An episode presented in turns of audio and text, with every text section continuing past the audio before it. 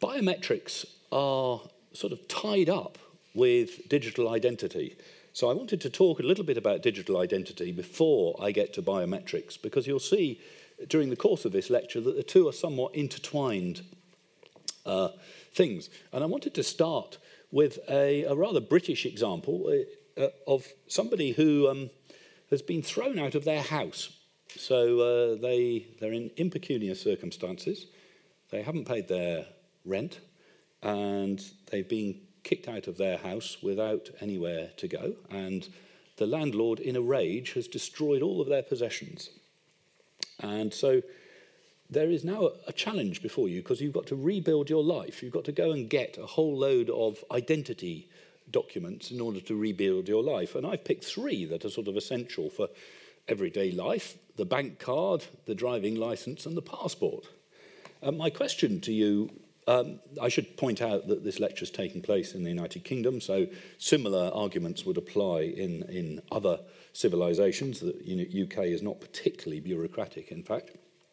But similar idea would apply. Now, if you look at this as a little sort of problem, obviously the thing you need first is the bank card, because if you don't have a bank card, you can't get any money. So in this person's case, this is a real case, by the way, she hadn't just lost her bank card. For various reasons, she didn't have access to the bank account, so she needed to open a new bank account. So in order to do that, you need to prove your identity. And the way that would normally be done is to proffer one of these two identity documents: photo IDs, the passport, which is quite a common document in the UK, or the driver's licence, as it would be called in the US, or driving licence in the United Kingdom. Either one of those would do. So you can't get anything out of the bank until you have one of these things. Right, well, how do you get one of these things? Well, how do we get a driving licence? Well, you need a passport. There are other ways involving complicated letters from various things, but really what you need is a passport and 34 quid. Well, how do you get a passport? OK, well, you need a birth certificate, your parents' birth certificate, two passport photographs, an interview, £85, and you wait 6 weeks. So this is actually a real case. So you, in order to be a digital citizen in this kingdom, in this United Kingdom, you probably need to invest about £130 and wait 6 weeks. So this lady would have starved if it hadn't been for her friends. It's quite an interesting observation, isn't it? This sort of circularity and dependence upon identity is a big issue. So the biometric is an idea that might help you get around this need for documents, amongst other things. So I should just put out a couple of definitions which might confuse you. The word biometrics used to be used to mean biometric statistics. And indeed, there's a journal called Biometrika, which some people publish in. That's not quite the way we're going to use it today. What I'm meaning is direct measurement of the characteristics of people. And I've said at the bottom here, and rather sort of gnomically, an alternative to tokens or humans. And what I mean by that is there are really three ways that you could demonstrate identity. The first one is something that you remember, so a password. We're all pretty familiar with those, no doubt. I expect you've got millions of the things either written down in a small black book or, like me, in a password manager. Open Sesame is the ultimate password, isn't it? One of the earlier ones. So that's the first one, something that you remember. And they have all the problems and hassles of passwords, which I'm sure the real audience and the virtual audience can describe much more fully than I can. The second thing is something you carry. Right? It's a key or a bank card or a passport or something like that. It's an identity document. And the third thing is something that you are, something that is intrinsic to you. And that's the idea behind the biometric. Okay? So the biometric gets away with the first two items, or it may, in practice, augment them. Okay, so the classic biometric is the one that we're all familiar with. So I saw in the physical audience a couple of people I recognised, and I went up to them and I shook their hand and said, "Oh, hello, how are you? I didn't prod them to make sure that they were real, and I was confident enough in my own abilities to recognise them and associate the token, their name, with their face. Personally, I'm not very good with names, but I'm very good with faces. But it's a sort of interesting question before we get to doing this automatically. How accurate are humans when it comes to doing this task? Okay, well, this has been studied. There was a very interesting study done by Richard Kemp and others at University of Westminster. And a few years ago, somebody thought it would be a good idea if credit cards contained a photograph. So the experiment they did was they got a load of cashiers in supermarkets together after hours, and they got some customers together, and they sent the customers to go and buy things with and without photo ID credit cards. What they also did in the course of that experiment was they gave some of the shoppers false credit cards, meaning that they were credit cards with the wrong photograph on.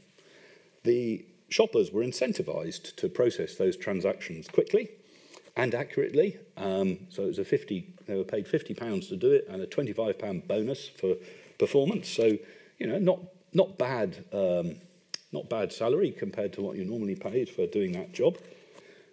You might be surprised by the result. It's a bit of a shock, isn't it, that half of the photo IDs, fraudulent photo IDs, were accepted. It's really quite a sort of appalling statistic. And the people involved in this, of course, were professionals, if you like. They were people who knew how to do the cashiering job. They were very familiar with it. It wasn't a sort of artificial task. Actually, it's worse than that. The two Dans, Dan Simons and Dan Levin, famous in the psychology world for measuring the performance of humans, they have a beautiful video of the experiment they did on the Harvard University campus. And the experiment is as follows. There's a person looking at a map. You know, so they're looking lost, and they're looking at this map, and a local comes up to them to help them. And just at the moment when they're sort of first in saying, I'm lost, some people carrying a door sort of barge through and temporarily separate the person carrying the map from the person trying to help them. Unbeknownst to the person trying to help them, or maybe known to them, that's the point of the experiment, the person with the map switches with the person carrying a door, passes the map to the other person and walks off. So what the local is now left with a different person. So it's really, when you see this, it's quite extraordinarily dramatic. You think, well, this is quite astonishing, really.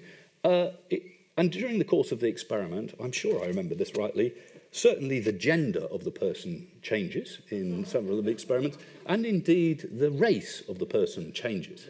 Yeah, in one of the experiments, the person goes from a white man to a black man. So how many people spot the switch? About half. Okay? It's really very dramatic. Now, I'm sorry I can't show you the video, actually. Simons and Levin are obsessed about the intellectual property rights associated with their video, so you can follow the link afterwards and look at the video yourself. It's very entertaining, but I fear that I cannot show it to you, and cannot show it to you online without the without spending a very large amount of money. So do have a look. That's an absolutely fascinating thing. So on the one hand, that's good news, isn't it? Humans are terrible at this. So if you're a computer scientist, you think, fantastic, we've only got to beat the humans and everyone will be happy. On the other hand, already we're entering a sort of rather murky world of social science. And no computer scientist really likes entering that murky world of social science. But I'm afraid, ladies and gentlemen, it's going to be essential to do that in the biometrics. OK, so let's just put that to one side. Now let's look at the history. You know, what's the history of biometrics? There's a whole lecture to be given on the history of biometrics, and it's a totally fascinating one. I wasn't super familiar with this until I started to research this lecture. But there's a very good case for India being an important country in biometrics. So this is a very early example of a fingerprint. And it's actually a contract here. Here's the contract. And on the back of a contract is the handprint.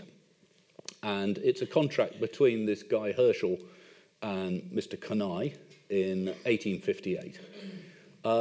And somewhat irritated, I think, was Herschel by various books by Galton and various policemen claiming that they had invented fingerprinting, that he wrote this book saying, no, no, you didn't, I thought of it long before you. Anyway, it's a rather fascinating idea that the identity of the person here was not measured by a writing or anything like that. It was measured using a fingerprint. Incidentally, as far as I can tell, Kanai, the person printing this, wasn't illiterate, so it wasn't a question of, you know, overcoming the need to write anything. It was, I mean, he could certainly be capable of reading the contract. The idea was between them that this would be a more permanent, a more difficult thing to forge than a signature. Interesting and very prescient idea. Moving a bit further forward, we come across this wonderful chap, Alphonse Bertillon. Bertillon was a very sort of early forensic scientist, a French scientist, and he invented all sorts of things that are with us today. So Bertillon invented the mugshot, as it's called. So this is the, you know, the two pictures of usually a criminal, but could be an innocent person as well. He wrote this whole book about what measurements you should make on people. So there's these fascinating engravings of great big sort of calipers across people's heads in various ways, and you can see some of these measurements here. Here we go. Here are the measurements of the tête. Here we have couleur d'iris, here, iris colour, colour of barb, beard, and various other things, all recorded in meticulous detail. And some way before Galton, who was often credited with fingerprint analysis. And so famous was Bertillon, he actually appears in Sherlock Holmes, actually, several times. In this case, this is the man in the Hound of the Baskervilles who's come to consult Holmes. And the chap says rather unwisely, recognising as I do that you are the second highest expert in Europe. Indeed, sir, says Holmes. May I inquire who's the honour to be the first? Asked Holmes with some asperity. To the man of a purely precisely scientific mind, the work of Monsieur Bertillon must always appeal strongly, said the lad. Well, we couldn't agree more, could we, ladies and gentlemen? Yeah. So he was a quite eccentric man, Bertillon, and by all accounts, you know, he was quite weird. And he has as many... There's certainly good accounts of him completely mucking it up in the Dreyfus trial, probably because he was so weird. But, I mean, I'll leave all of those investigations to you, ladies and gentlemen. So there's this long sort of interest in the marks associated with a person. Now, this probably might be a point to say that, you know, when we're applying biometrics to crime fighting, we're really interested in, you know, baddies and goodies. And on the left-hand side here, we've got, I think, fairly wide societal acceptance that if you're a baddie, then we can compel you to give us biometric information. So we're going to 10-print you when you've arraigned for some horrible crime. You know, we're going to measure your height and we're going to take your mugshot and so on. And I think there's perhaps less wide societal acceptance, but it certainly goes on a lot, of covert use of biometrics. So that's where we've got some description of someone and we're sitting there in Paris Nord station looking for some criminals, you know, and we're essentially measuring the biometrics that we can from them as they go past us and comparing it with what with a record of it, and we'll talk a little bit about some of those later. The challenge, if you like, the ethical challenge always comes over here, which is the extent to which the goodies are willing or should be willing to give up their biometrics. And that's the big challenge for society, you know, the extent to which you are willing to have an ID card with your biometrics embedded in it is something that you will weigh quite heavily, I suspect, depending on the benefit that you think it will give you. And if I said, would it be acceptable for you to have covert extraction of your biometrics? in order to make sure you're not a baddie, that's when people start to get rather hot under the collar about it all. You know, there's a sort of feeling that you shouldn't do that. And we'll talk about a couple of those trials, because they've certainly been widespread. And the short order is it depends on the situation. You know, it depends whether you have any power, depends whether you're a citizen and so on, and it depends what the benefits are. I mean, I have tried protesting vigorously at the US immigration border that I don't like the way they're treating me, and the consequence of that is you don't enter the United States of America. You know, I don't have the power, they do have the power, so I put up with it. Now, I don't want to go into those things very much, because I think they're sort of deep questions for society, but I'd like to sort of have them in our mind as we just sort of rock through the lecture, because they're absolutely critical for the way that biometrics are going to be deployed in the future. So this is what a biometric system might look like, and I'll just quickly run through it. It's a fairly standard diagram. The idea is that we're going to measure something from you, maybe a fingerprint or your face or something like that. Often it will be combined with some claim for identity, you know, so you might say, I am the real Richard Harvey, you know, and here is my fingerprint to prove it. So I'm trying to think of an example where that might happen. Yeah, we'll talk about one later when we go through an airport. That's precisely what happens. We then do some magic in here, and that's the computer science magic, and we're going to get some score out of here. And then we can compare this with a database. Now, the way this gets... this changes a lot depending on how... what the deployment is. So this database is obviously a worry, isn't it? The idea that there might be, in the future, some national database of 70 million people's DNA records might alarm you somewhat. You know, you might think that's bad. And we'll have to talk about why that would be bad. But just a preview, the database needn't be some great big jumbo database sitting in a bomb-proof bunker somewhere. It might be a card that you carry yourself. So you might give up some biometric. You might check, the system might check that the biometric matches this, your card. That's called two-factor authentication, where you're checking two things at once. And so long as the two things match, it's highly likely that it's you. So I expect quite a few people watching this already use two-factor authentication for their online accounts.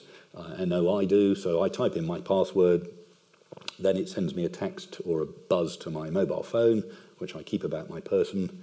I then say, yes, it's really me, by typing in another code, and off we go, two-factor authentication. So that's a distinct possibility.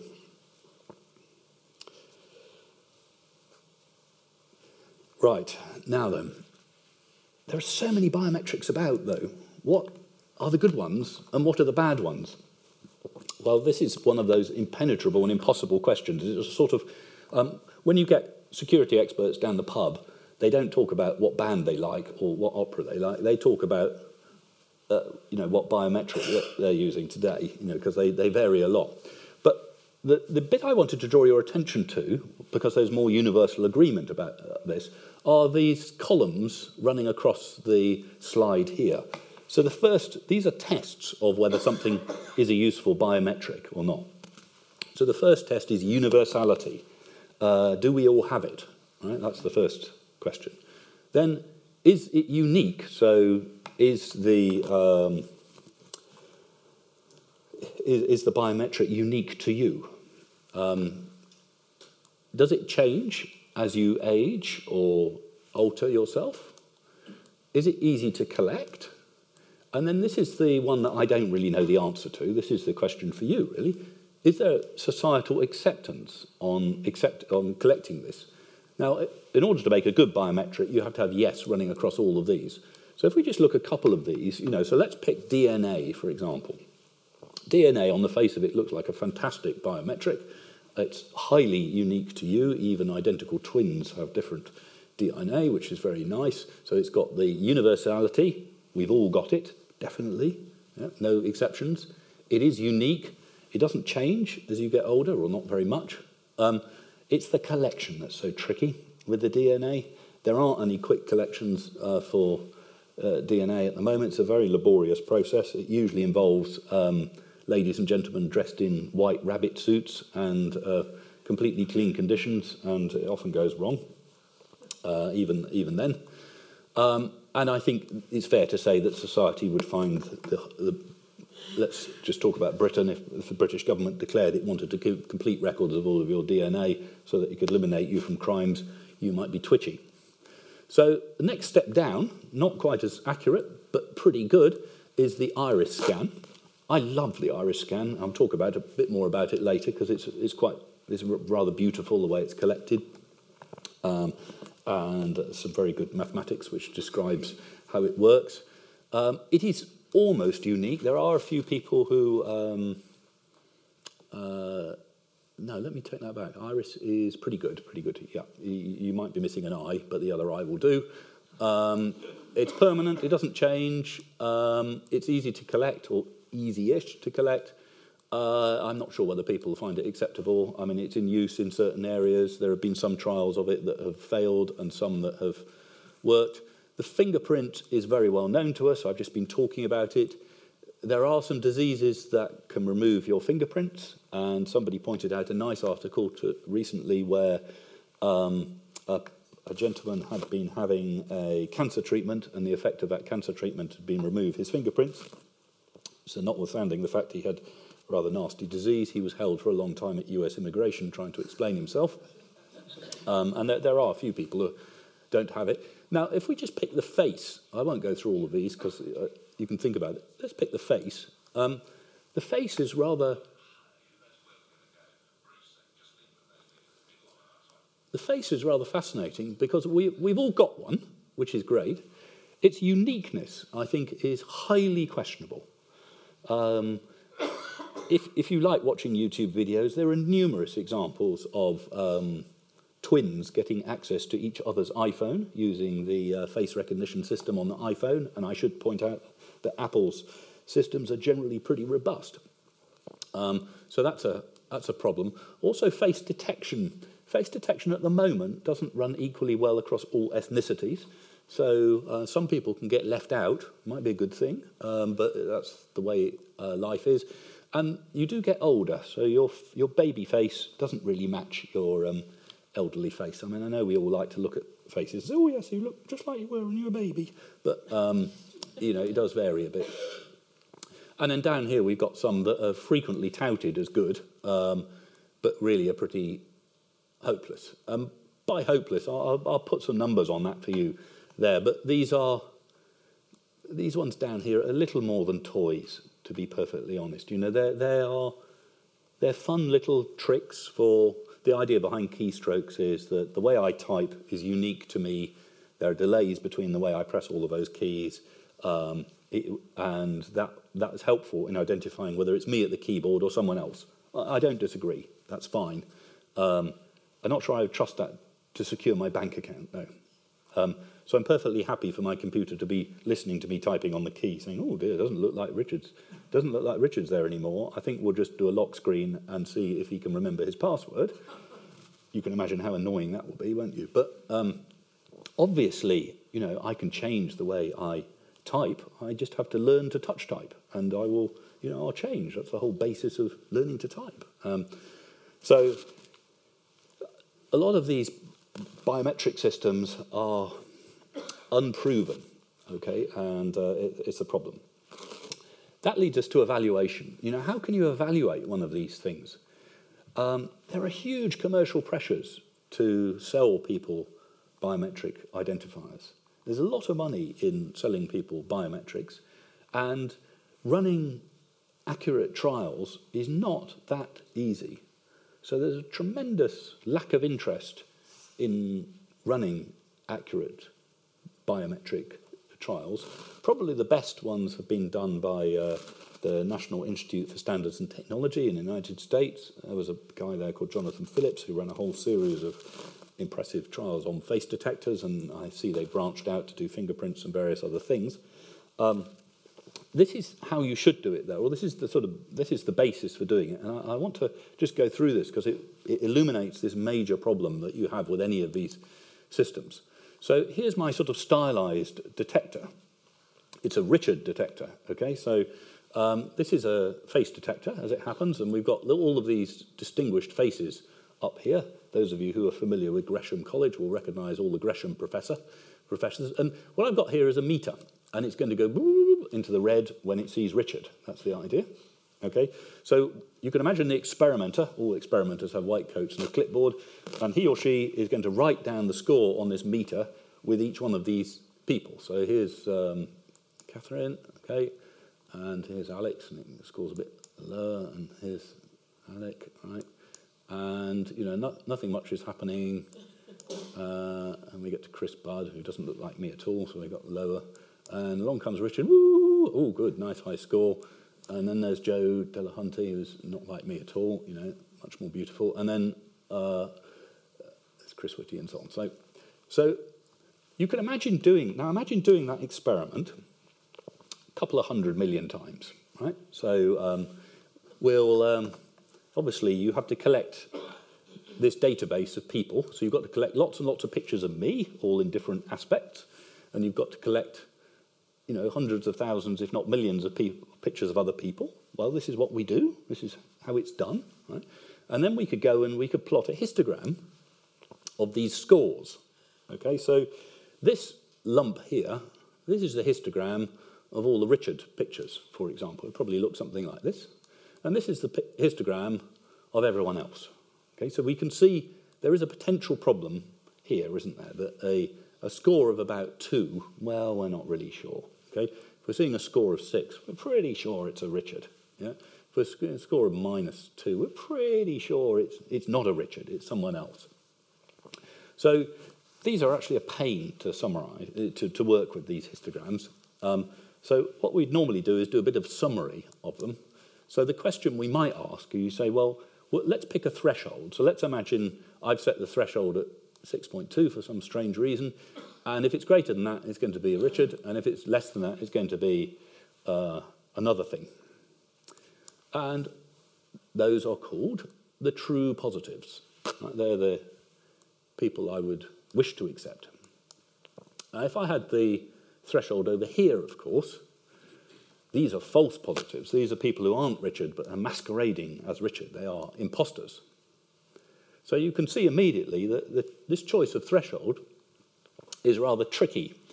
And one of the great swizzes of biometric life is that manufacturers and everyone tends to fiddle around with this threshold to give them the results that they would jolly well like. And I'll try and explain that for you. And the way we can explain that is to look at a little graph. So what I'm going to plot on this graph is, for a given threshold, what the true positive rate is, and, for reasons that might become obvious, I'm going to plot 1 minus the false positive rate, okay? So, just to orient yourselves, this is disaster down here, and this is very good, okay? This is something that has 100% true positive rate and a 0% false positive rate, because 1 minus 0 is 1, okay, up there. So let's just plot that. Okay, so this case here, this threshold here, obviously I'm getting all of this lump here, so we're up here, but I'm making all of these false positives, which pushes me down here. And as I move the threshold, now I'm starting to eat in to this blue line, so I'm taking down the false positives. I haven't started to eat into the red yet, so I'm still up here, that's good. And I'm starting to eliminate this, and I'm moving towards nirvana, which is over here. It's very nice, right? And, oh, I've started to eat into the red now, and now I'm starting to significantly eat into the red, and now I can plot a little line that joins them all, and that is called a receiver operating characteristic curve.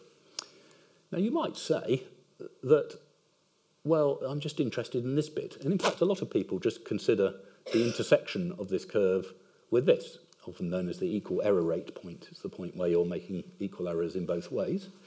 The curve itself is often used to compare systems, though. So if we were comparing these two systems, let's do a show of hands. Who thinks the blue system is the best system? Who thinks the yellow system is the best system? You're right, ladies and gentlemen. The yellow system is unequivocally better than blue, and that's because at all times it is closer to nirvana than any of these. And what about this system? Who likes the yellow system? You can raise your hands. Who likes the green system? There is no correct answer, as you correctly identify by your insistence on sitting on your hands, which I don't blame you for. It's one of Richard's trick questions. And the simple fact is that if you want to operate over here, then the yellow system is the one that you prefer. And if you want to operate over here, then the green system is the way you want to prefer. Technically, if you're interested in such things, the area under these curves is a sort of overall figure of metric. These curves have been drawn to have roughly the same area. But where you operate depends entirely on the situation you're in. Okay, so these two errors, true positive rate, false positive rate, it's very confusing. They're called all sorts of things by different subjects. So medics call them, what do medics call them? Type 1 errors, usually. Very aggravating. I can never remember whether it's a type 1 or a type 2 error. I often remember it by thinking it's a false alarm. It's crying wolf. Because my mind works like this, I decided to work out, where did crying wolf come from? Okay, well, just a slight deviation. Aesop's Fables is the origin of crying wolf, but it wasn't called crying wolf until quite recently. Quite rightly. Let me draw your attention to the work of Sir Roger Estrange from 1692. He realised it shouldn't be called The Boy Who Cried Wolf. The Boy and False Alarms was what he called it. Quite right. He was obviously a budding computer scientist. And he was my sort of man. So in biometrics, we might call this false acceptance rate. Okay, it's the chance that you accidentally accept someone you should. And then, of course, there's the false negative, which is sometimes called a type 2 error or a misdetection if you're in that. Sometimes also called a false rejection rate. So that's where you refuse to let someone in when you should do. This is the one that annoys legitimate users. You know, you're at your front door of your office trying to swipe to get in and it won't let you in. And this is the one that annoys security guys because a black hat got into the lab and caused havoc. Actually, what you really have to do is you have to assign, if you want to optimize this, I don't really have time to go into this, you have to optimize what's called the operating point. And the way you do that is you sit down with your accountants and you write down the costs of making all of these errors. And you say, well, what would happen? What would that cost us? You assign all of these costs, then you put all the probabilities from your detector, and then you optimize to get the right operating point for the costs that you think you are dealing with. I've done this numerous times.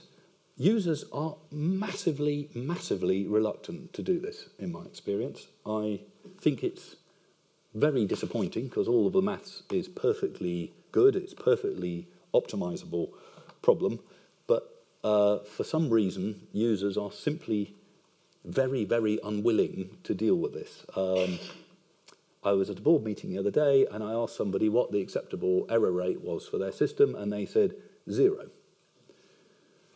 Now, that's an absurd statement. You know, you cannot get 0. But they were simply unwilling to accept anything else, most peculiar. So if we're on the question of false alarms, by the way, let me introduce you to Stanislav Petrov. Stanislav was a lieutenant colonel in the Soviet Air Defence Force in 1983. So 26 September 1983, 3 weeks after the Soviet military had shot down a Korea Airlines flight 007, Petrov was the duty officer at the command centre at the Oko nuclear warning system when the system reported that a missile had been launched from the United States, followed by 5 more. Petrov's duty on that day was to launch a counterstrike. That was his job, which would have led to total annihilation, I imagine.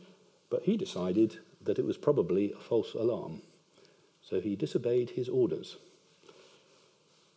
I feel very warm towards Stanislav, don't you? And I sort of feel that he, of all people, knew precisely the costs of false alarms. So he's the hero of the day, really, you know.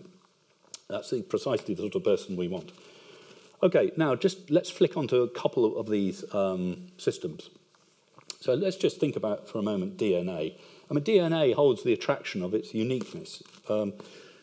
False positive rate of 0. There are numerous examples of DNA going wrong. I've picked one, a famous one, Timothy Durham, who was a US guy who was sentenced to a 3,000-year sentence for obviously bad behaviour. I can't quite remember what he did, but it was pretty bad. Simple collection error. His DNA got mixed up with the victims. They overlaid them. They did a false identity, even though that he was hundreds of miles away at the time and had eyewitnesses saying he was hundreds of miles away. He was falsely convicted. People placed ludicrously high amounts of trust on the DNA evidence because they focused on the wrong part of the system, of course. It's perfectly true that if the DNA is collected properly, then the match rates are 0, but it isn't collected properly. That's the issue. And there's a nice paper here, if you're of academic bent, that will talk about not only the collection, but it talks about what sort of errors have happened in practice during DNA collection. Somebody at Gresham College very nicely pointed out a sort of alarming article about how DNA collection was coming in computers, and you know, we would all have to be careful to wipe our coffee cups after you know, doing something, because all our DNA would get everywhere. I think the difficulties of DNA collection are so challenging at the moment that we can effectively write it off for quite a while. DNA is everywhere, and people's DNA gets everywhere. This is the cause of the problem. The one that I thought might be worth just pausing a little bit was the iris. The iris is a wonderful thing. It's this part of the eye, in case you don't know. So this is called the sclera here. So it's this coloured bit. These flecks here are random at birth, as far as we can tell, and everybody has two unique, well, if they've got two eyes, they have two unique irises. And a nice, very interesting man called John Daugman from the University of Cambridge developed a system that was essentially able to unwrap this into this code here, binary code. Contains about 2,000 bits. And John's papers show that the false acceptance rates from iris should be about 1 in 10 to the 11. Right? So the chance of false acceptance, accepting someone as an imposter, is very, very, very unlikely. And iris scan is now sort of reaching commercial reality. And by the way, that was assuming that about 30% of the iris was obscured, because obviously here, this bit of the iris is obscured, and you get glint and various other things which obscure it. So it's a very impressive biometric. It's the sort of biometric that everyone would want to have. And nowadays, it's getting a little bit easier to use it. And I'll just show you it in use at Schiphol Airport.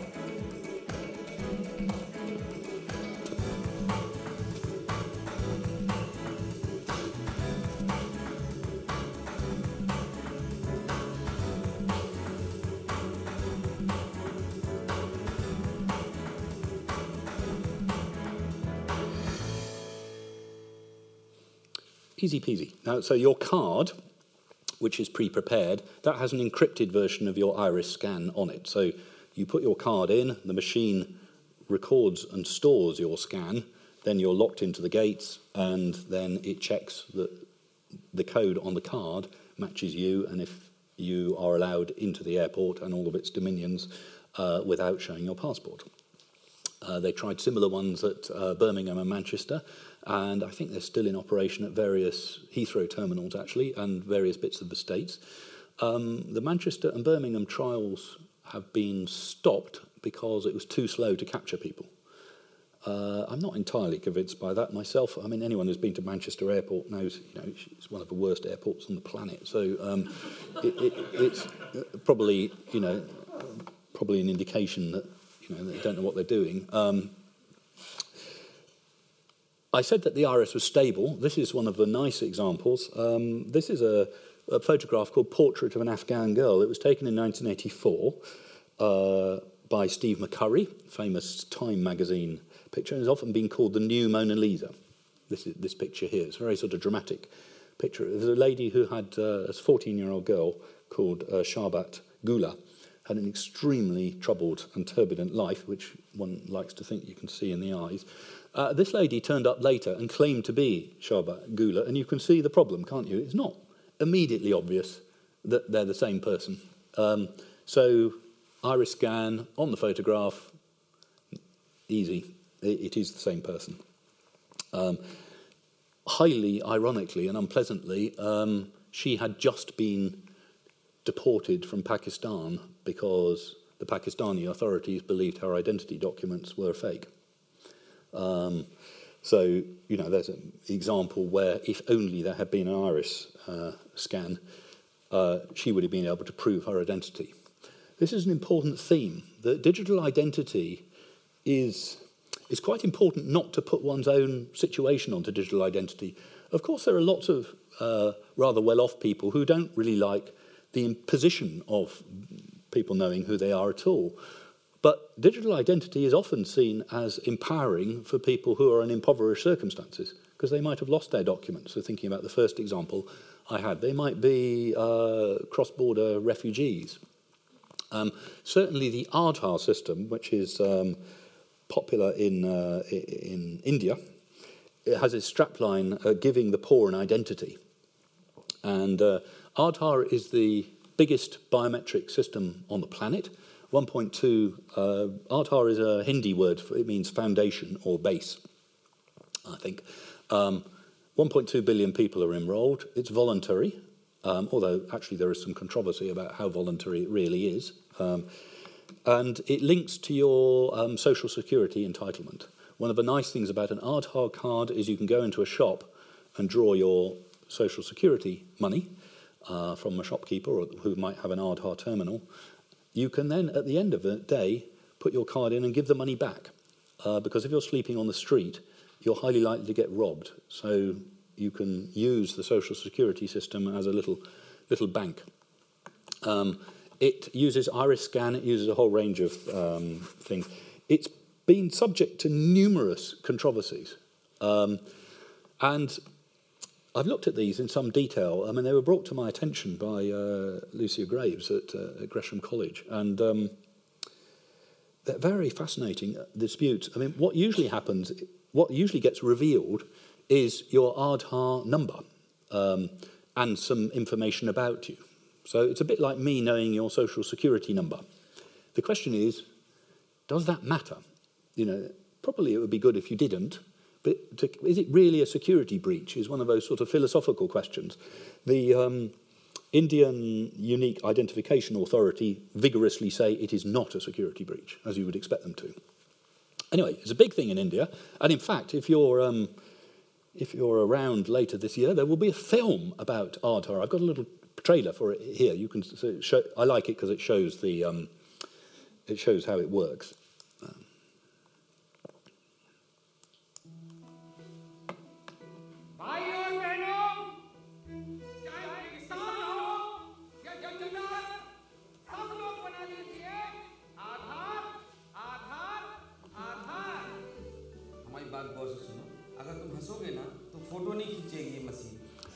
So this is the collection system here, yeah? This is the fingerprint scanner. This is the camera.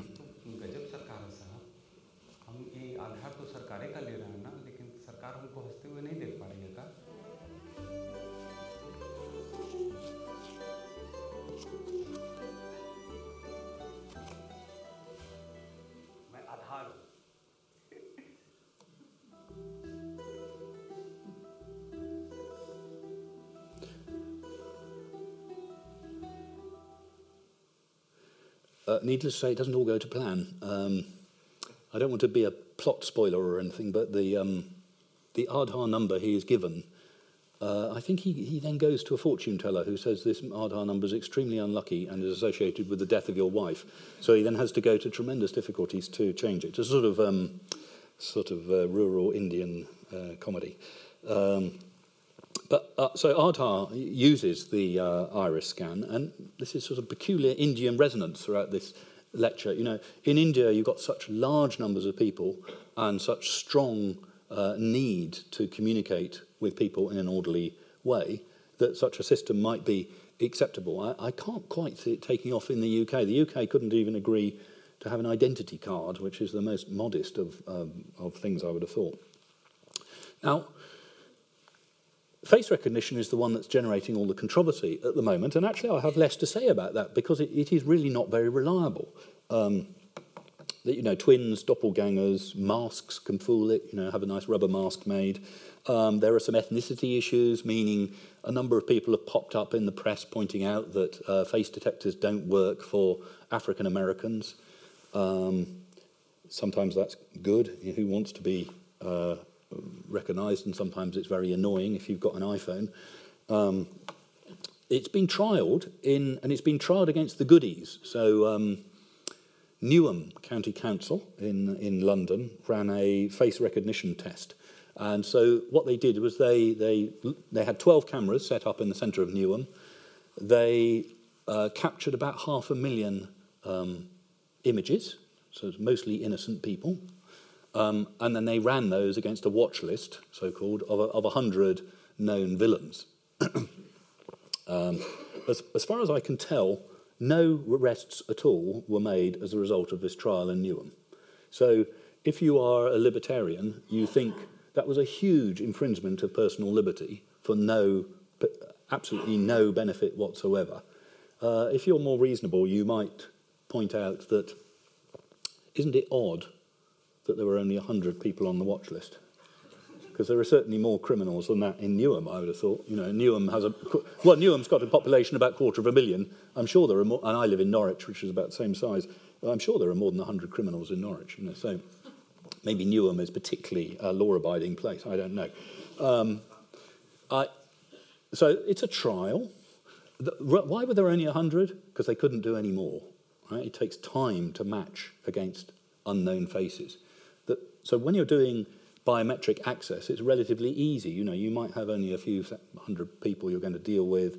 Is it Richard is the question. Well, if Richard's got his code on the card, you're just testing, is it Richard? You don't have to test it against 100 million other people, you know. So I assume they had issues.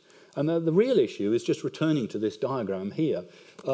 This diagram has been annotated by places where we might have attacks. And all computer security people are always immensely gloomy about everything. That's their job, you know. But look, every single point in this has a possible attack point. Now, I think, to be fair, these attack points here, well, they're all the same sort of attack, which is hackers got into the system and did something they weren't meant to do. You have to take a view on how likely that is. So if you think about those terminal gates in Schiphol Airport in Amsterdam, well, it's not super likely, is it? You know, it's quite a secure environment. It's going to be difficult to get into those terminals, although doubtless there's some black hacker trying to now. So you might sort of feel this is reasonably secure, and furthermore, the database is just your card, so the compromise is going to be rather small. What makes all the press, of course, and all the films talk about this attack here. This is called a presentation attack. Presentation attacks are not super well studied, but I was rather fascinated by this paper by Kevin Boyer and his colleague. So these, well, let me ask you, I'm going to move my pointer. You just shout out if you think this is genuine or not. Genuine? No. Yes, you think that's a genuine one? No? Genuine? Yes. Yes? No? No. Right. Okay, thank you for the lady down the front who did the work for most of you. Okay. These are the genuine ones, right? and these are attempts to spoof them. Okay, this is a classic print attack, where I printed a picture of iris and held it up. This is contact lens. This is somebody holding up a Kindle with the iris on. This is a glass eye. This is a synthesized image where we've CGI'd an iris on it. And this is a dead person. Okay. Yeah, sorry about that. It was a bit grisly. I was just sort of rather devoted to these people. These people spent ages going to morgues to iris scan people. They wanted to know how long the iris survives. By the way, let me just tell you which ones were successful. Yeah, this was successful. This was only successful in recognition evasion, so, you know, not being recognised. So you're a criminal, somebody's taking your iris, you don't want to be recognised, you use the contact lens to avoid being recognised. I don't think that's much of a challenge. You're not sure about that. People think not. This does work, okay? And I think that's fair enough. So where are we with all of this? Right, two observations. The first one is the law. Well, there are some attempts to handle biometrics in some of the legal frameworks. I've picked out two of them, one of which will be probably more familiar to the rest, one of which is the General Data Protection Regulations, which apply in the European Union. These are, oh God, what's it stand for? The California something Privacy Act, okay, which is about to come out. Similar sorts of ideas appear in all of these. As far as GDPR goes, biometric data is regarded as a sensitive category, and so there's special requirements to deal with it. Now, so I think this is sort of getting onto the right track, but I think it's a fact that the law is somewhat lagging from technology, as it often does in this area. Now, just before we close off, I just thought I'd point out a couple of things. The first one is that the biometric performance I've been talking about varies quite a lot. So this is false acceptance rate here. So this means 0.1% of imposters are being accepted in these two technologies here. These all have minuscule false acceptance rates. This is the one, this is the axis you worry about. This axis is the annoyance axis. This is the false rejection rate. This is You go up to the biometric system and it says, "I'm Richard," and he goes, no, sorry, you're not. You know, it's really annoying. Well, there is the identity of the various systems. So face recognition, which I was a bit scathing about, right? I was scathing because for this reason, right? It's up here. Voice recognition, the same. Down here, we've got iris. I put in another one as well, palm vein, and this is the fingerprint method. So that's why I've tended to talk a little bit about iris classification. Today. The truth, however, is that technology moves ever so quickly in this field, and the law is rather slow to catch up, and when it does catch up, it's a bit sort of blunt, I think it's fair to say. Certainly, the consequences of impersonation can be alarming. If you think about your own life, you think, what would an impersonator mean? It's possible to come up with some alarming consequences. But in this lecture, I don't want to be alarmist. It sort of worries me. When you read the newspapers, there's an enormous alarmism about some of these consequences. And you really do have to think, well, what would happen if there was an imposter here? What's the real consequence of that? And I think, obviously, the sort of moral of the tale is, one, think carefully about those consequences and think carefully about how the biometric systems that you're using are working. That's your responsibility as citizens. That's our responsibility as citizens. And the other responsibility is not to sort of carelessly give away information when you don't have to. On that last point, I'll just play you a short video which was put onto me by a guy called David Higgins, who runs a IT security company in Norfolk, very good guy, which I liked a lot.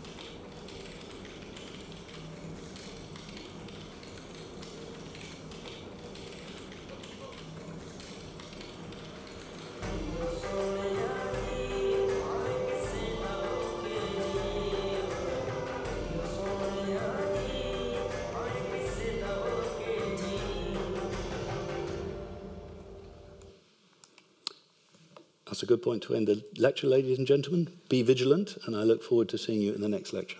Thank you.